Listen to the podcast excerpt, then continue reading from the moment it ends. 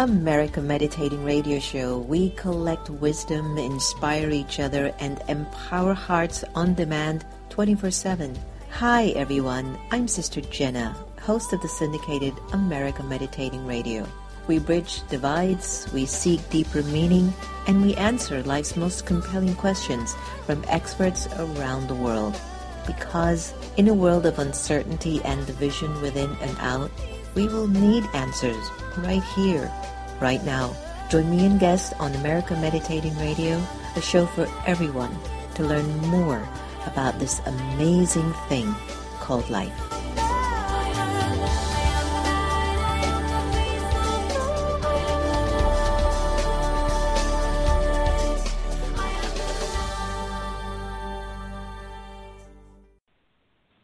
Meditation Museum in Silver Spring, Maryland offers a variety of courses and activities to make your life go a whole lot smoother. Located at 9525 Georgia Avenue, you will be able to experience the beautiful silence that's in the space.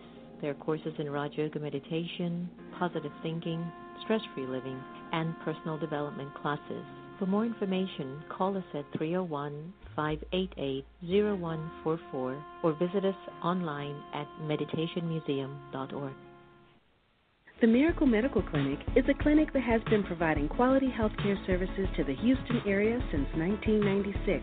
In a comfortable environment, they are dedicated to helping you live a healthy lifestyle for years to come. For more information, please call 713 464 0236 or visit us at our website at www.miraclemedicalclinic.com. The Miracle Medical Clinic, where preventive health care is waiting for you.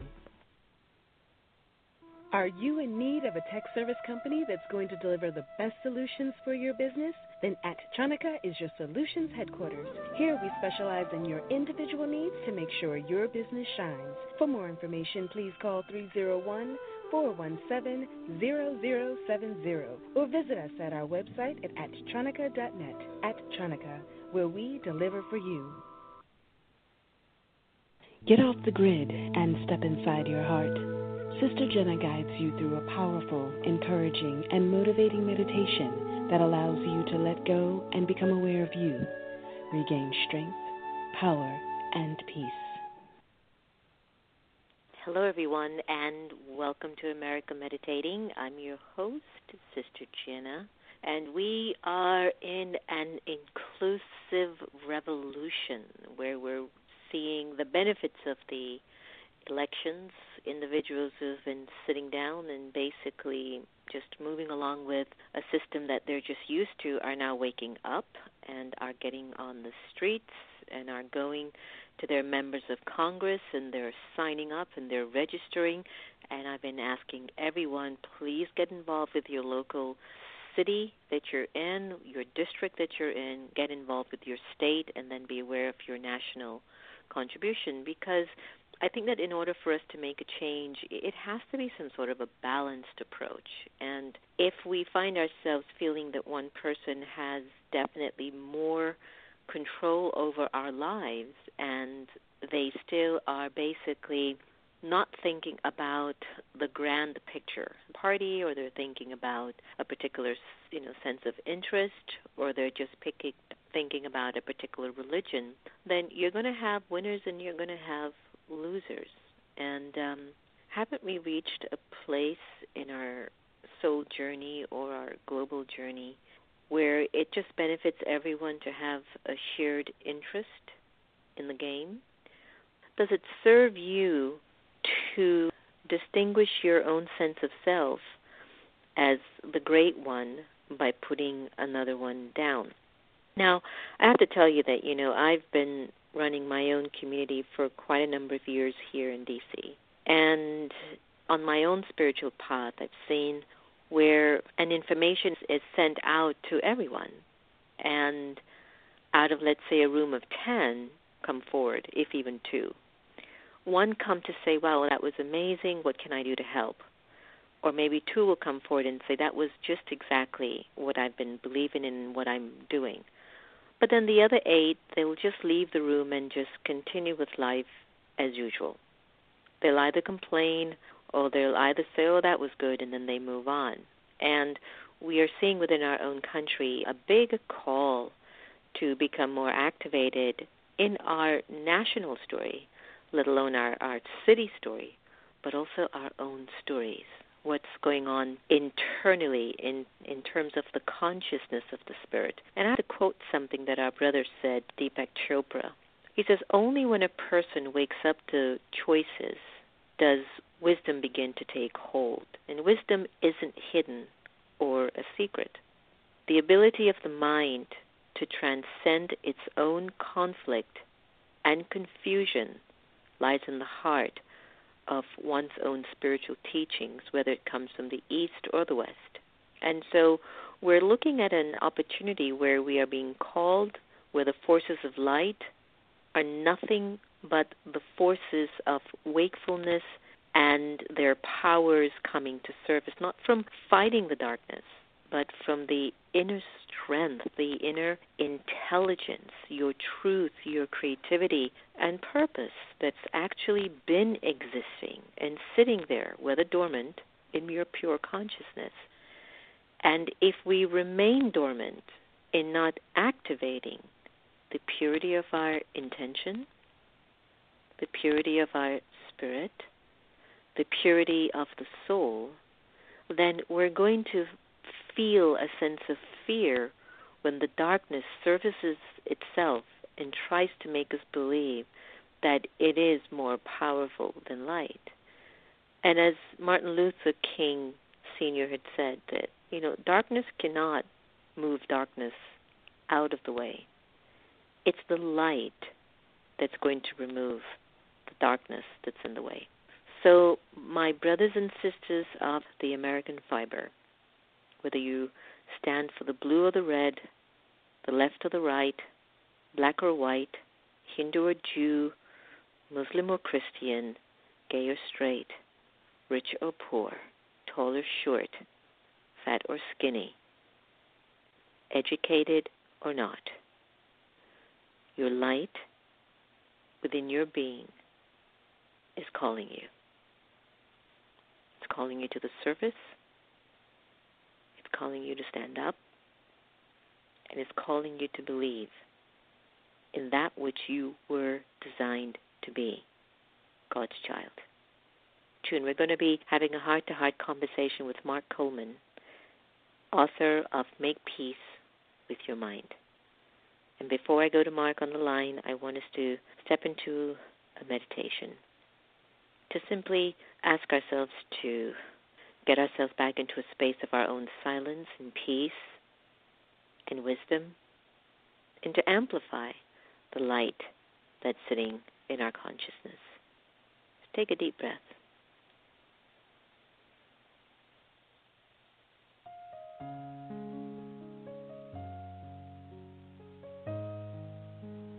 Om Shanti.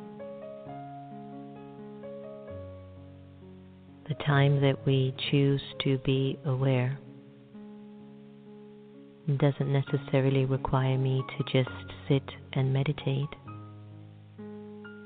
But even while I walk and move around, I can be in a meditative awareness, which is awareness of the soul, the original, eternal imperishable being of light. For a little while, I'd like to invite you to be present, to be here, and to be now. Allow your mind to settle in the moment, to relax.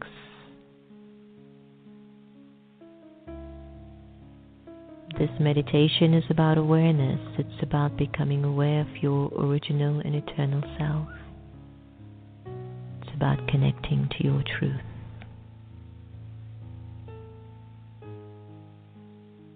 Let go of your name.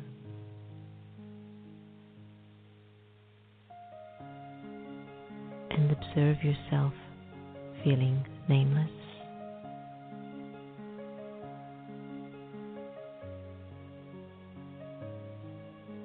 Let go of your gender to discontinue thinking you're a man or a woman.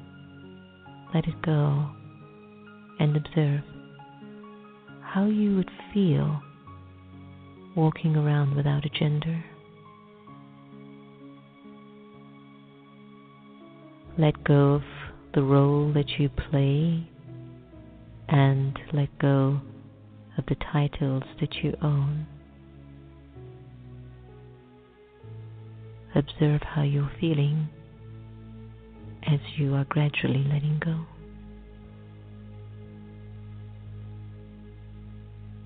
Let go of your religion and put it aside just for now.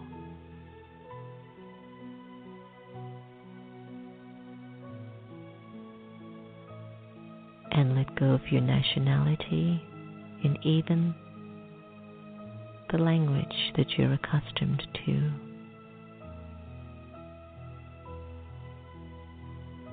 Imagine. You have no name,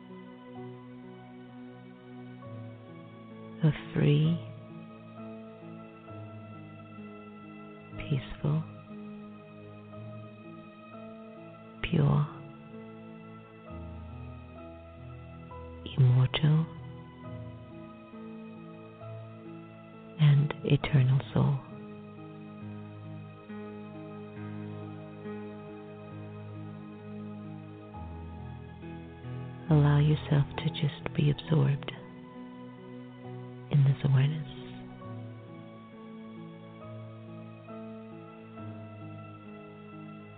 At this time.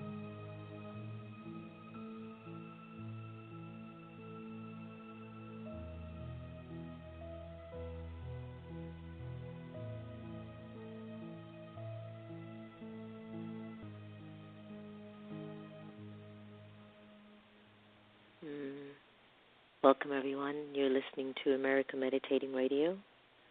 That was Letting Go from Off the Grid into the Heart by yours truly, Sister Jenna. We're proud to welcome Mark Coleman. Mark is an inner and outer explorer who has devotedly studied mindfulness meditation practices for over three decades. He's passionate about the power of meditation and has been teaching mindfulness workshops and meditation retreats in six continents for the past 15 years. Mark is the founder of the Mindfulness Institute and has guided students as a corporate consultant, counselor, meditation teacher, and even a wilderness guide. He's also the author of Awake in the Wild and his new release, Make Peace with Your Mind How Mindfulness and Compassion Can Free You from Inner. Mark, welcome to the America Meditating Radio. Good morning. Very happy to be here with you.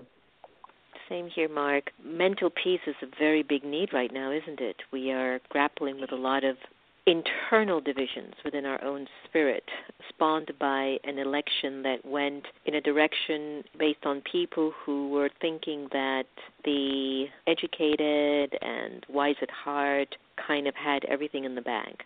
And we are waking up to experiencing ourselves to have a lot of issues that we didn't know were sitting there. One could be the issue that I don't tolerate value systems which are not inclusive. But then the other issue, and I can only speak for myself, Mark, is feeling that I wish to be more powerful for my humanity. This has nothing to do with blue or red. This has nothing to do with gay or straight, Donald Trump or Hillary Clinton. This has to do with me. My interior world of intentions and truth and values and virtues that I wonder if it's at a more amplified state and if my humanity, even if it was half of my humanity, was at an amplified state, would we be going through what we're going through currently in our country? I would love to talk to you about your personal feelings about these current times and what are some of the things that are coming out internally for you as you view this particular scene that we're going through as a nation? Well, as you say, these are definitely interesting times and times of turmoil for many, both the shock and the surprise of the outcome, but also the ascendancy of what I call tribalism and you know what Van Jones called white lash, but which really I see as a a scarcity, fearful, close the borders perspective that I see in Europe, I see happening all around the world, and this current election in the States is just one more expression of what I see as a fearful, scarcity, exclusive view on the world rather than inclusive, rather than generous, rather than uh, respectful of diversity of religion, of race, of viewpoints. And it's been very troubling to me. I'm English, and so I witnessed the Brexit vote last year, which mm. was a similar expression of not in my backyard, of division, of otherness, of the demonizing the other, and there's been a lot of demonizing of the other in this election. And sadly, it's, in, it's it was a very sad day and a lot of grief last week for me, a lot of tears around seeing how that more fearful part of consciousness has gripped so much of the populace and uh, so much action and cruelty is coming from that place self centered greed and hatred and fear. So, you know, I feel appreciative that I have a deep practice that I, you know, that you know, as as meditators, we're asked to sit in the fire of our experience, whether it's beautiful or painful or difficult. And clearly, for many of us, this is a difficult, painful time, and we're asked to bear witness through presence, to bear witness with understanding, how did this happen? How are we here? Why is there so much fear? Why is there so much misunderstanding? Why is there so much projection of otherness and hatred? And we're also being asked to, as you mentioned at the beginning of your of your show, to step up. You know, I think what happens for those of us who take a more progressive stand that it's very easy to go to sleep. And I think there's been a lot of complacency in the last eight years. And since we have this very overt expression of division and fear, uh, we're asked to raise our voice and put our bodies on the line and to put forward another perspective that's mm-hmm. inclusive, mm-hmm. that's compassionate, that is welcoming of diversity. Well, I think your book couldn't be more timelier than the your new release, Make Peace with Your Mind, and how mindfulness and compassion can free you from your inner critic. How can we England is going through it, America's going through it, Japan, Philippines, uh, South Africa, the countries continue to rack up there in numbers. How can we learn from the inner critic, and how can we become participants towards an age that I always mention called the golden age, where we can be different, but we're all walking in our own sense of inner empowerment that I can respect that you're different and not feel insecure or feel that there is a lack going on in me. And I, I want you to get back to that question. There's a quick story I want to share with everyone. When I was in my 20s and I was invited to sit for lunch at a table with a group of yogis. These were all senior yogis in India. They were all in their 60s, 70s. They had been on their path for perhaps 50 or 60 years of Raj Yoga meditation. And as thrilled and honored, Mark, as I was to be invited to just be in there for lunch and to be one of them, it was such an awkward experience because I felt so much I felt less because they were so evolved. Their vibrations were so present. Their their way of eating, their way of being was a place that I hadn't traveled to yet. And there were two thoughts that I remember very specifically that took over my consciousness. One was, right, is that really real? Are they really that divine? One. and then the second one mm-hmm. was, what can I do to get to that level? Because it makes me feel better. And and I'm just wondering if we're going through this game of where when we see change and it might seem like it could be better than where we were, that instead of trying to optimize my powers at B, uh, I tend to we tend to maybe take the next road. Well, what's wrong with them to make us feel like we're the better one? Can you speak to us mm-hmm. regarding that? Because the critic will sometimes put something down to feel big, whereas the the wise one would say, "Well, tell me what I need to learn so I can get better." Yeah. So the inner critic is a very powerful force in our mind, and it's mostly uh, negatively oriented towards the faults and deficiencies and lacks of ourselves or others. And it's a voice that we've developed from early childhood. It was initially designed to protect us in certain ways, but over time, it's taken on a life of its own that uh, has become quite destructive in a way that reminds us or points to inadequacies or our deficiencies or how we're not enough or how where our faults lie. And so it, it's become a very powerful and sometimes tyrannical voice for people that actually squashes a sense of agency or initiative or capacity because if, when we listen to that voice, that voice is mostly oriented towards what's wrong with us, how can we improve, where are we not enough, where are we deficient, what we've done wrong. And so, of course, any pattern or any tendency we develop internally, it also manifests externally. So that same judging mind that's often very unforgiving and cruel to ourselves, we of course project that outwards and we, we become similarly critical and impatient and unforgiving of others. And of course we that voice makes others more of the other. And as you say sometimes we use the judging mind as a way to prop ourselves up or to put people down or to confirm our perspective or to validate our righteous indignation. And you know from my experience of working with people for a couple of decades now is that voice rarely leads to harmony rarely leads to constructive engagement.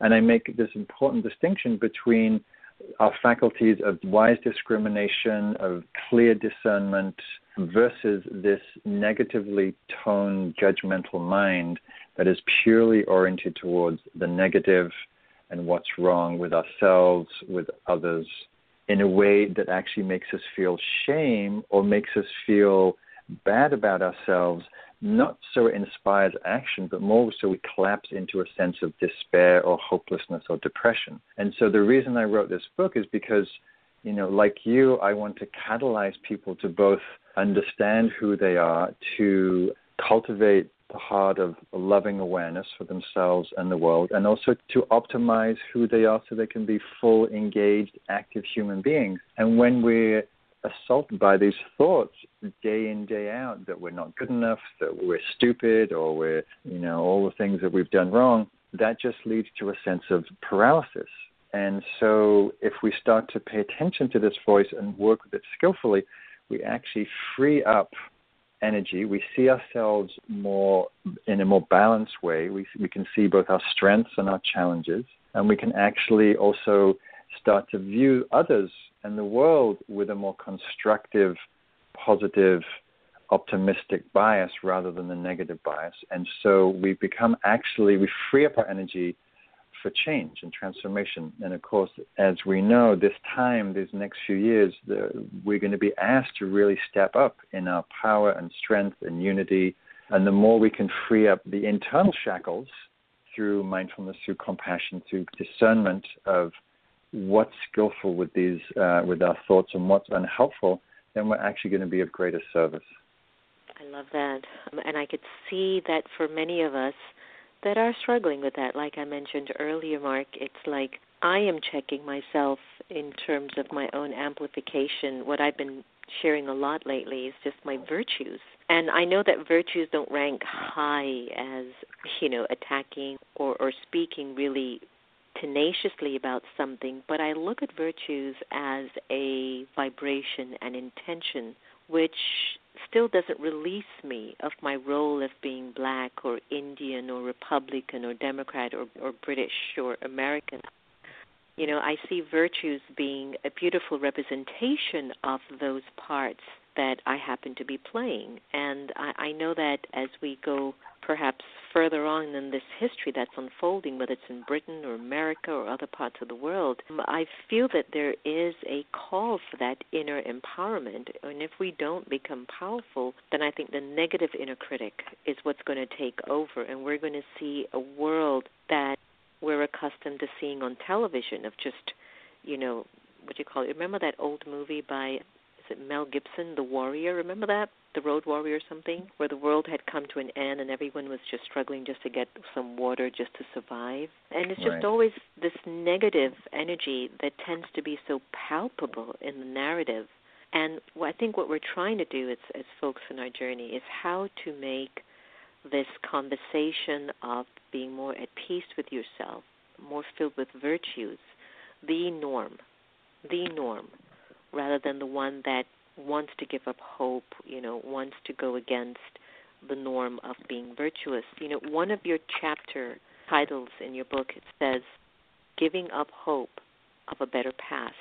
And I'd love if you could speak to that because it's a very deep title and I would love to be able to understand the genesis behind that. Giving up hope of a better past. Could you speak to that Yes, of course, and I think it's very apropos of where we are now because there's a there's a, there's a vast swathe of the population in coulda, woulda, shoulda mind, you know, in self-recrimination based on the election result. What didn't I see? What didn't I understand? How did I not see this coming? What could I have done differently? What actions? What donations? What this or that I could have done to influence this outcome? And you know, we can't change the past. And the critic is very uh, skilled at having one 2020 hindsight. It's very easy to look back and go, oh, now I see what happened. Now I see what I could have done. Now I see how I could have had influence. But of course, at the, the time, we I, I trust in in the, the goodness of our nature that we do the best we can, whatever resources we have, and we can't know everything, including, for example, election outcomes. And so one of the sort of cruel ways that the critic manifests is it will troll over our past uh, decisions around relationships or the things that we've said or done that maybe weren't so skillful or kind or the ways that we contracted in fear or in hostility in certain conditions.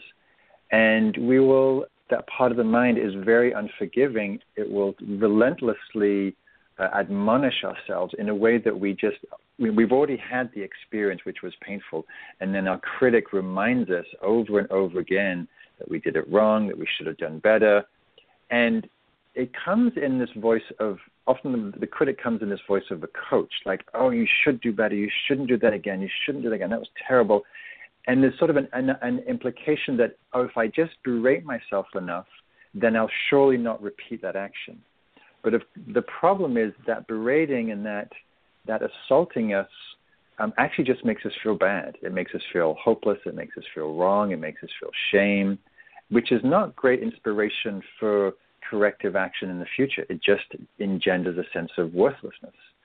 So, you know, I've been talking to my father who's, you know, in his late 70s, and, and he has a lot of regrets about certain things, the way he uh, led his life, his parenting, his, you know, and I, and he was actually very keen to read my book, which uh, was very sweet. Um, and because he wanted to find a way to free himself from that endless uh, tyranny from the mind, and that that phrase "give up all hope of a better past" means, you know, life is so much asking that we radically surrender, and we radically surrender, including to the past. It is what it is. It, it was what it was, and we can learn from it. We can study it. We can we can reflect but the, the, the, the beating ourselves up and the lashing ourselves out actually just causes a contraction and doesn't lead to inquiry. And of course, inquiry and investigation is how we understand and how we actually learn so we can make better decisions, better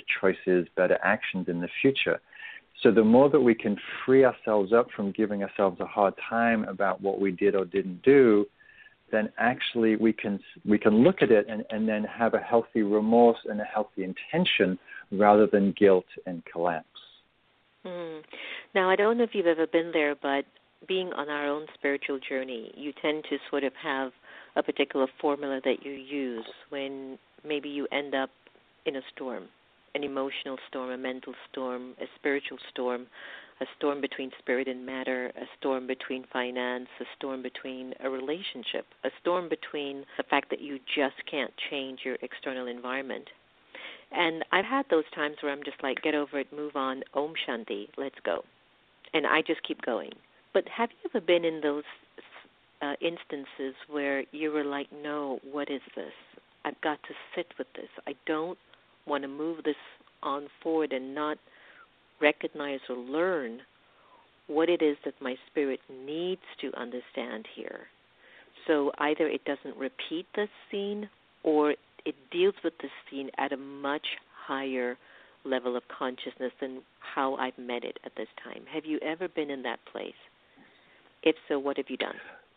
Yeah, well, you know, what comes to mind is not so much an action that I did, but um, some years ago, I was some deep layers of of anxiety came up, some some waves that were very paralyzing and gripping, and it lasted for months. It was a very painful period in my life, and um, you know, of course, the first reaction when we have anything like that is, "Oh, I don't want to have this.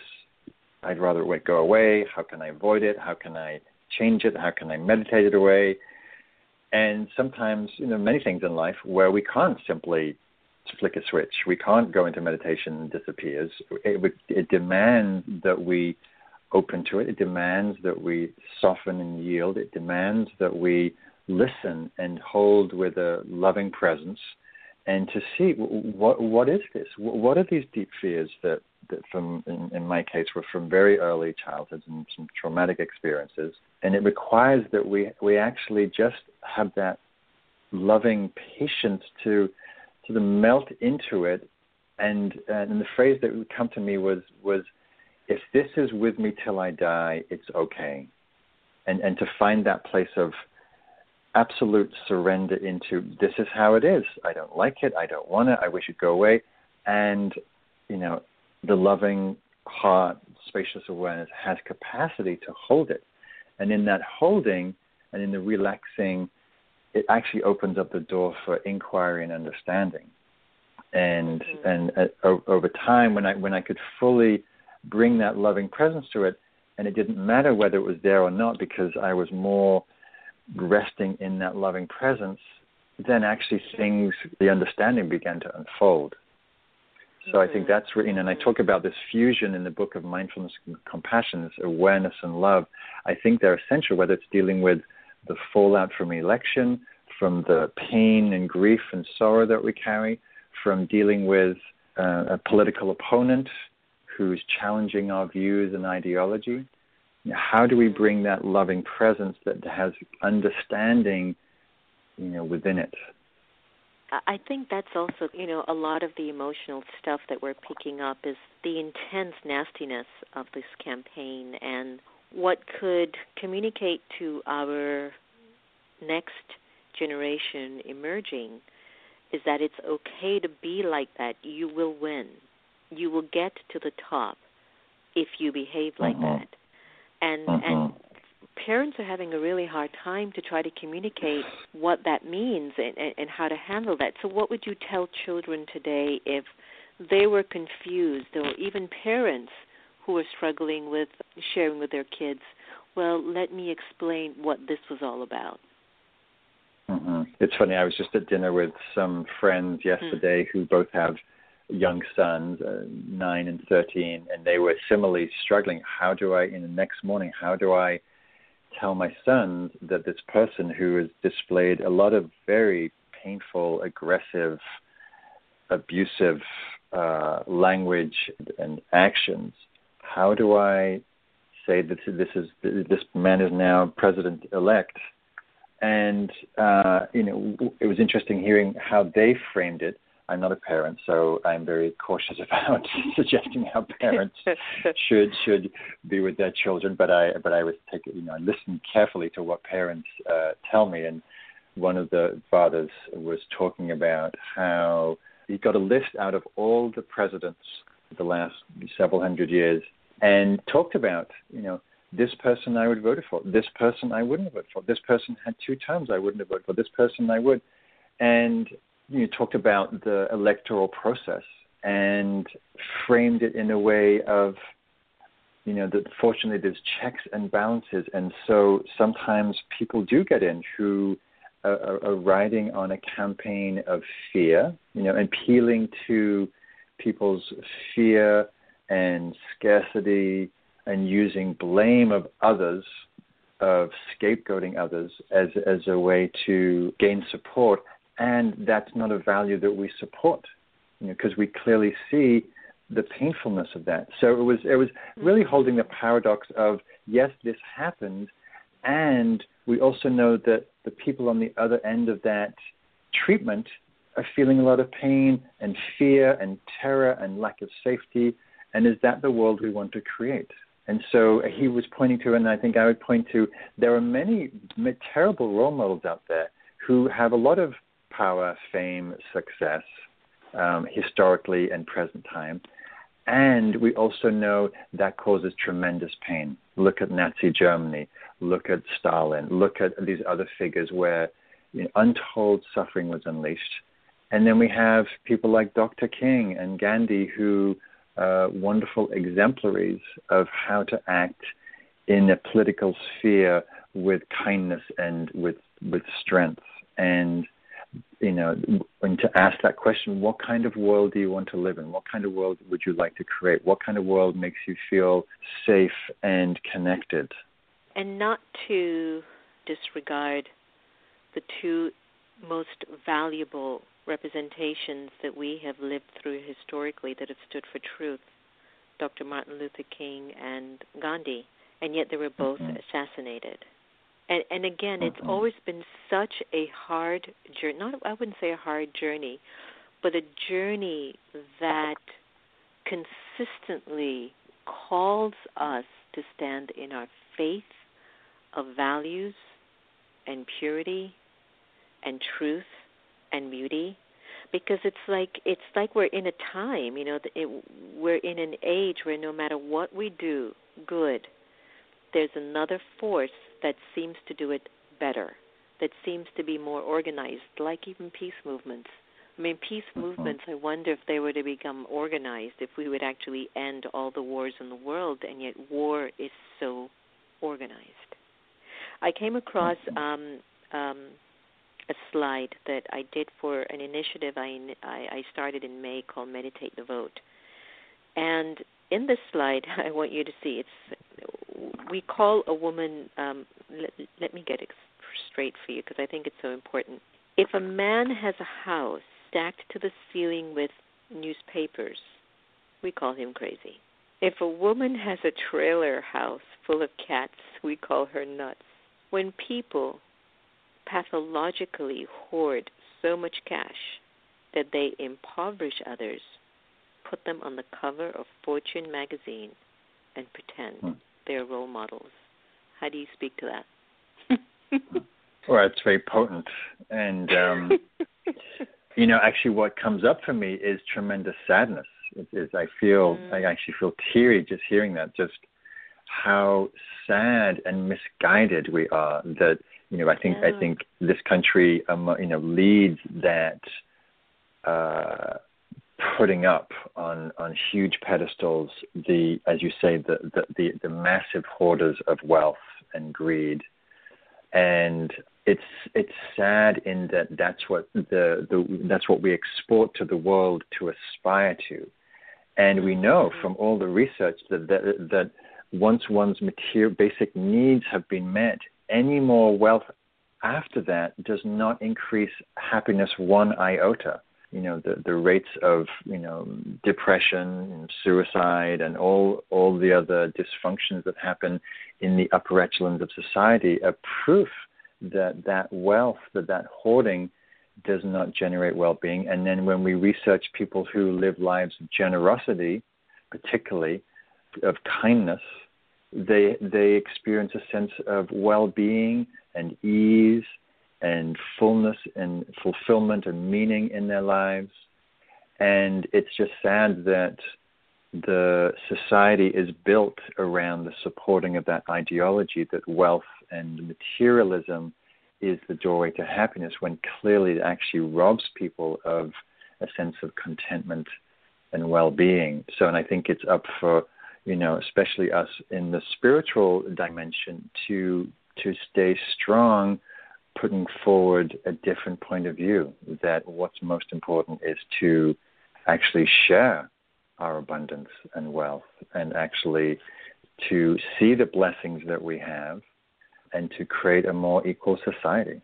I felt the same way. It took me a few days for me to spiritually allow myself to let the tears fall, not because of who won the election, but because of the state of the humanity. And and and why is it that as spiritual individuals on our path, we've not been able to orchestrate a narrative as effective as the narrative of doom and gloom and greed and power and decisiveness and exclusion and the elite and you know the Christians are stronger than the Muslims or the Muslims are getting too strong so let's put them down do you know what I'm trying to say so if mm-hmm. you were to create a narrative you were to create something that would help with making this language that we're speaking and this way of living something that needs to be put on the table for policies, for conversations in conferences. One of the things that we've been doing is actually allowing there to be an openness that there's an open meditation, an open moment of reflection for major conferences that are not spiritually bent,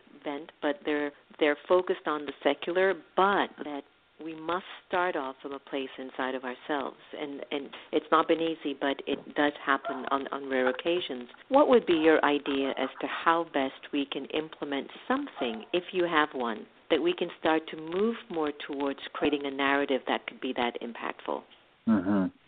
Well, it's interesting. The irony is one of the narratives that, that I, I was actually very supportive of was the narrative Stronger Together which I thought was actually a beautiful counterpoint to the demonizing um, of others and the fear mongering of other, whether it's Syrians or Mexicans or whoever the latest um, scapegoat group was. And I did actually appreciate that message that we are stronger together, that we need each other, that we need support, community, collaboration, and that that's only the only way that humanity will survive as climate crisis increases, as resources decrease, as access to fresh water and energy decrease.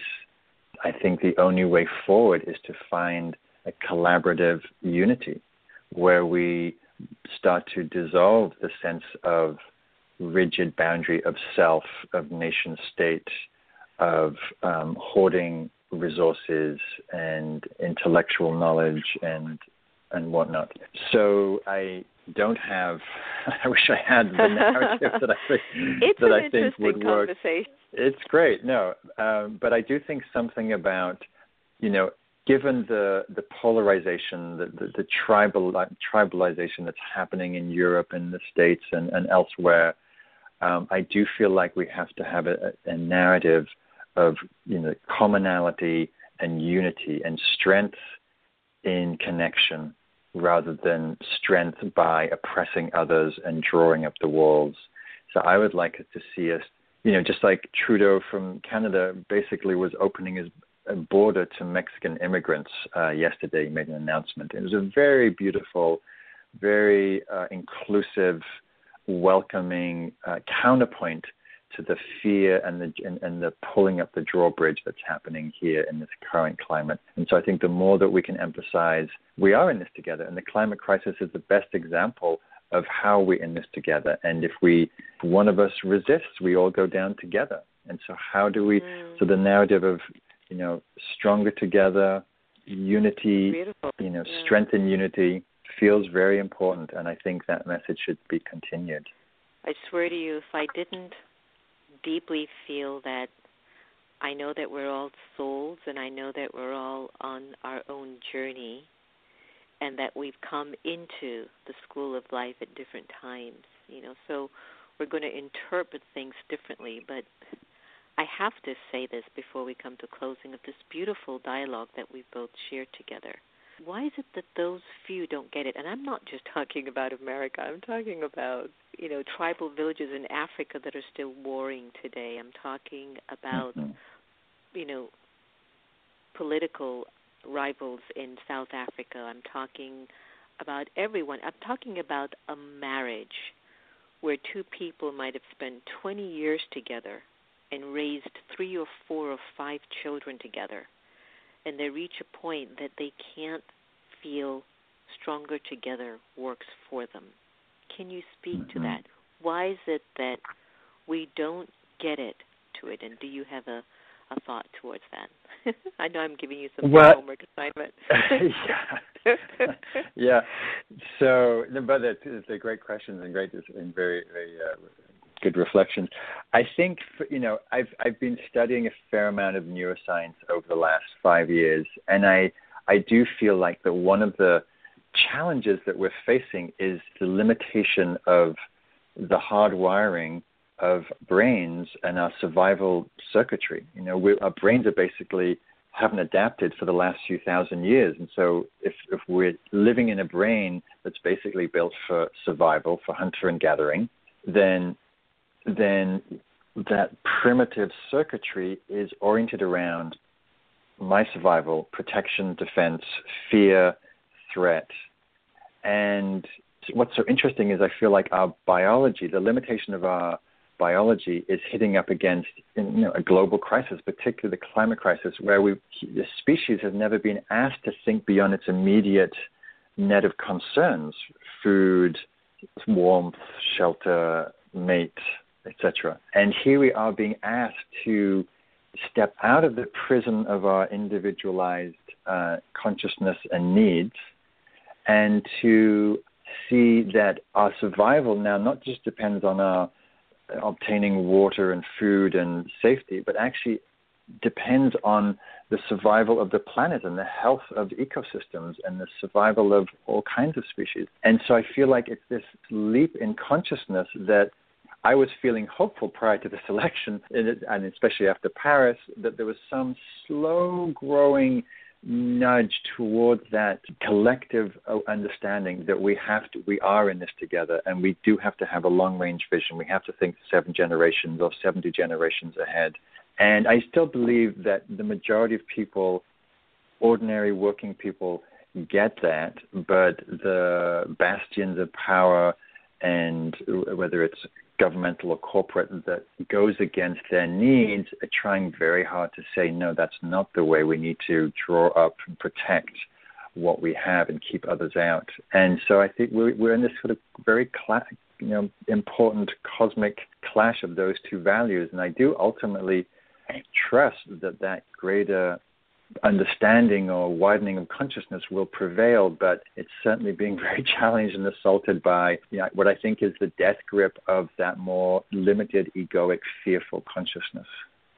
I don't know if you're feeling it, but you might be going through waves where there's this anxiousness, this this mm. internal feeling of my own division that I'm I'm witnessing within my own consciousness and seeing what it looks like in the exterior world and and wanting so much to find my own inner narratives based on my relationship with God to unite that conversation and and to know that that will be the tool and I keep going right back to the unity of our country, the unity of nations, the unity of our world, the unity of the global uh, environment.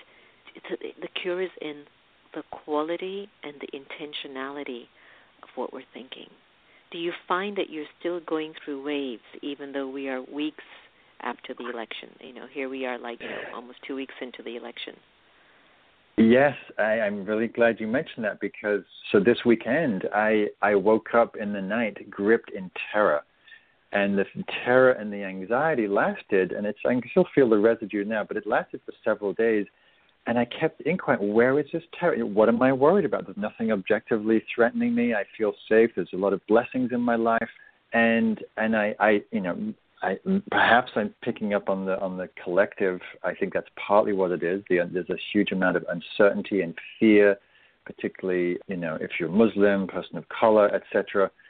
And I do feel those waves come through that that I think it's happening collectively and again, I think, you know, I'm drawing my practice to be able to hold that with as much kindness and clarity and compassion and also stay curious. What is this fear? And it really, I, I really saw how it influenced my mind. I suddenly started feeling scarce and worried about money and finances and security. And I was like, wait a minute. Two days ago, I was just having a conversation about how blessed and abundant and, and how much good fortune I have in my life. And then suddenly I'm worried about, you know, the rent check. And it's like, oh, wait a minute, yeah. where is, who, who is this? And yeah. I think there's a, a lot of fear in the country. And again, that's, I think, why we have to come together to support each other. I've been so inspired by the demonstrations and the peace walks and the marches that's saying there's a huge body of the population that's really – wanting to become more active and state a different point of view than what's than what prevailed in the election. Mm, I love that. Well, it's good that I'm not alone. I don't know if that's any consolation, but I, it makes me feel a little why, better too. right, and the reason why it, and maybe as illuminaries on the planet, maybe we even, you know, are walking alongside the the company of a little bit of ego that maybe we had expected ourselves to be at another dimension of our of our journey that we could be what we have spoken completely the embodied state of that versus what we're witnessing is that also we are being called like I shared on a on a panel that we held a wonderful event called Healing and Reconciliation last week. And I mm. think that we're even being called to also clean our act up and go, Are you really what you're saying? And so mm-hmm. everyone is being affected. Everybody. And, and it's just such a profound time to be uh, awake. It's a profound time to be awake, I have to tell you. Mark, thank you for a beautiful conversation and a beautiful time together. And hopefully, what we've shared with all of our friends on the air, um, that you will take a nugget from this and it will help you to move forward as well and to amplify your goodness and your virtues. And um, as we get to a close, Mark, um, leave us with a closing good vision for yourself and for the world, and also a website for our listeners to get a hold of your copy of your new book, perhaps Make Peace with Your Mind How Mindfulness and Compassion Can Free You from Your Inner Critic. Sure. Well, what intention and aspiration I have for myself and for others is that you know there are times in life where we're asked to wake up, we're asked to not go to sleep, we're asked to understand what our values are, to allow those uh, convictions to move us, and at this time we're being asked to step up and to join together and be more visible, be more vocal, to stay grounded in our sense of compassion and kindness, but also to move with a fierce love in the world. And in terms of my work, people can reach me through markcoleman.org, markcoleman.org, and that leads you to many websites of my work in the world in nature and organizations and whatnot. And I also want to say what it's been a delightful conversation. I really appreciate the depth of your wisdom and heart, and what a joy. Thank you. Thank you. Thank you, Mark. To be continued, and all the very best. Yes, likewise. Bye bye. Take care. Bye bye. So, as you've heard, my friends, we are also uh, within ourselves checking where we are in the game and what we need to do and be. And we're not immune to the effects. I know some of us, you know, I've heard my friends say, oh, I was fine. And even though I told everyone, please do not take this election lightly, Mr. Trump could definitely win this election. And what is that going to mean? And, and I remembered that. I remembered saying that over and over again to so many folks that, um, despite where you are Muslim, Jew, white, black, rich, poor this is a collective opportunity. This is a collective narrative. This is, I almost feel like God has come and is kind of showing us something. You know, He's looking at all of us uh, s- sort of in the courtroom and He's like, okay, now, kids, how have you been? What have you been up to? I just am realizing that it just feels like we're having our day of our personal internal. I don't want to use the word judgment, but I want to use the word we are um, internally checking ourselves now more than ever before. Thank you so much for joining us on America Meditating Radio. You know how much we value your time and energy, and you could be tuning into any show whatsoever, but you chose ours, and so we thank you for that to make the ending of our show a little bit light, I know we've been talking about some deep subjects, and who likes to be deep for 30 minutes or 45 minutes? Let's just go up and take it a step notch. Don't forget to join us on America Meditating Radio 24 7 syndicated radio, but also feel free to follow some of the naughtiness that I'm up to on my Twitter handle, America Meditating, and only if you're a friend. You know, I have so many friends around the world, and you know, they always call and tell me, "Why isn't your Twitter handle like much more? You know so many people." I go, "Yeah, but 90% of those people on my Twitter handle, I can call them." so even though I do tell you to just sign up, do know that I'm really invested in my face-to-face experience with you. And so feel free to come by the Meditation Museum if you happen to be in town or local. Remember, no one can take away your happiness unless you give them permission. And we are here to love each other the same. Let's get moving, America. Take care. Here's Happy by Pharrell Williams.